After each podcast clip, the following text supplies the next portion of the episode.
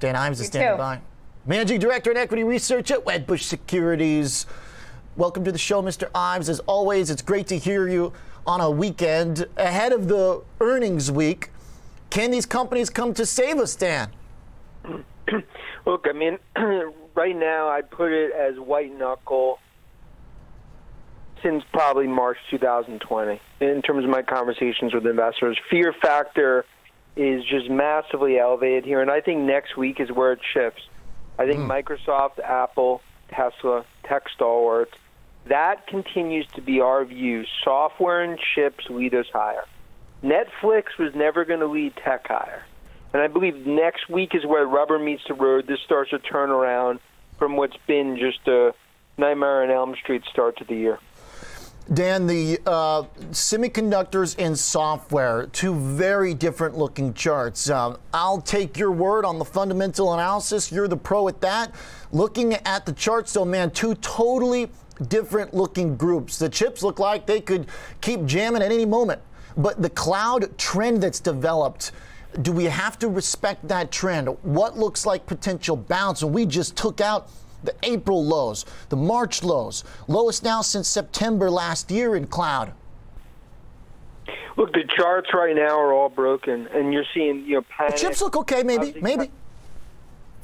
you know technicals across the board, but but but I, look, I just continue to focus on two trillion of spending in the cloud over the next seven to eight years. How much has been spent in the cloud over the last four to five years? Three hundred billion. So you start to just look at the numbers. That's our view fundamentally how you play this. And I can just tell you, doing this, you know, 21 years, in panic times like this, when the fundamentals get disconnected from the stocks, that in our career has created the best opportunities. And that's why we stick with the names where we do the work. And fundamentally, I think some of these risk rewards are starting to get to prices that are just never thought we'd see them. Uh, in terms of uh, all that cloud spending uh, uh, last year, I mean, up until very, very recently, we saw huge numbers. Uh, according to the register, 19 billion in the third quarter of spending on uh, storage infrastructure, computing infrastructure. The pace seems to be worrying investors when these companies are reporting still really impressive top line growth, then selling off anyway. Is there a possibility that these companies that are going to be here forever, basically, that have changed the way we handle data in an extremely tech heavy world, is it possible they need to go through a cleaning of the froth like the early dot comers did? It's a great point. I do think that a lot of the froth you- you're seeing already come off in, terms of some of the. You've seen names like UiPath and some of these names that, that have come off significantly. But you look at names like Snowflake, Zscaler, CrowdStrike. You look where where I believe Salesforce.com is here. You know, in terms of Microsoft. I mean, our view is that these, along with software as well as cybersecurity and chips, that's what's going to lead tech higher. Mm-hmm. And, and, and I just think in days like today, of course, with Netflix adding gasoline to the fire, it's an utter panic. And when you start to do forest through the trees where the fundamentals are heading, there's an acceleration on digital transformation, not a moderation of growth. And that's what we continue playing. That's what we've been hand holding our investors, you know, throughout, uh, you know, obviously what's been just a brutal January. Dan, I just want to be clear on what you're saying, uh, and not a um, uh, not a moderation of growth, an acceleration of tech transformation. Does that mean we will see top line numbers reaccelerate for cloud companies this year? Oh, I think when you look across the board, cloud growth is 3x normalized growth over the last decade. Because look at Microsoft, only 35% of their customers move to the cloud. 65% still have to move. If you look at overall workloads across enterprise around the globe, 43% based on our estimates to move to the cloud. That means another 50% have to move. So I'm just trying to give you numbers to kind Sure. of put in scale where it's very easy to just get in caught with the tape, macro strategists, Fed inflation, Sure. etc. You look at the fundamentals. That to me is where rubber meets the road.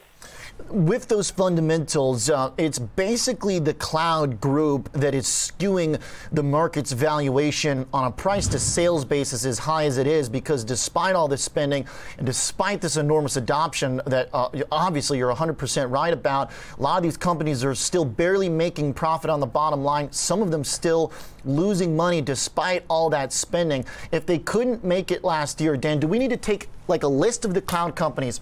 Find out who made money during COVID and buy those ones and wait for the ones that didn't make money to get acquired or to keep pulling back or something? Is there is there any need for real kind of structural change within the sector from a publicly traded stock perspective. I mean, they're not going away, right? But so many of these companies have the same tagline data storage, security, cloud services. I do my best to try and distinguish them, but there's so many that seem like they could work together. Sure, and, and I think look, that's a great point. But I so let's just go back to covering the space even post 2009.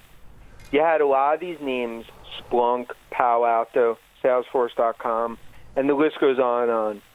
You couldn't own them because, in theory, they weren't profitable. They were still scaling. It was an enterprise to revs multiple story. But if you saw forest through the trees of where the scalability was going to be in the next four or five years, a lot of their stocks were seven, eight, ten baggers. The point is on transformational growth names, if you look at it straight PE over the next year, you would have missed out on Netflix, Tesla, Apple, Amazon, and the list goes on and on. And I'm just saying that to, sure. you can put them in the same bucket in terms of a traditional PE when you're looking at what I view as the biggest transformation that we've seen. We call it fourth industrial revolution in terms of technology spend over the last 25 years. Dan, uh, just because we got earnings, I know we kind of got sidetracked. I think this is actually arguably a more important conversation. Uh, but next week, if you can only pick one, can you can you do it, Dan? If you had to pick one, put all your eggs in a tech basket: Tesla, Microsoft, Apple. Who do you want? Look, if there's one to bet on, it's Tesla. Mm. Because to me, I love it. Because you look at delivery trajectory, forget whisper numbers. I think ultimately this is one that could be you know north of 1.5 million units 2022. The production issues Austin's going to be coming online, you know, very shortly, and then you, obviously you'll have Berlin as well. You look what's happening on EVs. That's not stopping because the 10 years going up 20 bips. This continues to be, in our opinion, the best way to play. We'll call it the green tidal wave. It's the biggest transformation of the auto industry since 1950s. And when you start to look at the profitability of Tesla, the gross margin profile, that's what's changed in the Tesla story. And like, look, in this market, all the bears will come out of hibernation that have been negative for the last seven, eight years. And we get it. But I just believe this is one that's going to continue to prove itself out. And I mean, I'm more bullish on Tesla today, you know, especially given what we see the valuation. All right. Well, your fundamental pick there lines up with what I was saying on the charts earlier. It's the one that doesn't, it hasn't broken. Technically, there's not a lot to dislike so far in Tesla just yet. Dan, you got to run, or you got time for one more? Let's go. Okay. Microsoft, as we're talking cloud stocks so deep down, should Microsoft be down more when the business of Azure is so important to them?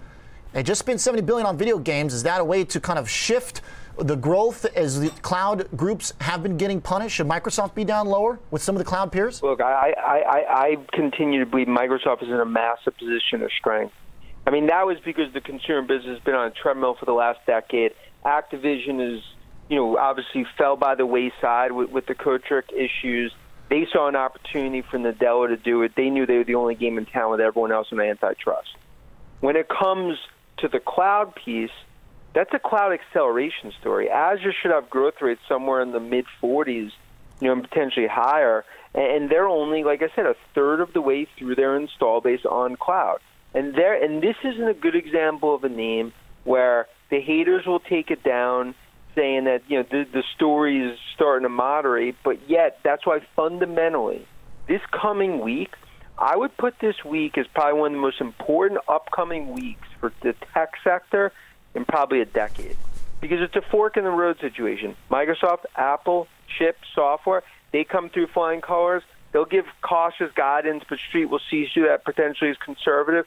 That stops this tide that, that we're seeing in tech. But it, I just want to just end with Netflix was never leading the tech sector higher this year. It was always going to be software and chips, and those, in our opinion, are the leaders. Dan Ives, you the man. Thanks for sticking around with us late on a Friday. Thanks. Appreciate it. Mr. Ives is managing director of equity research at Wedbush Securities. Stay in the line, holding the line bullish.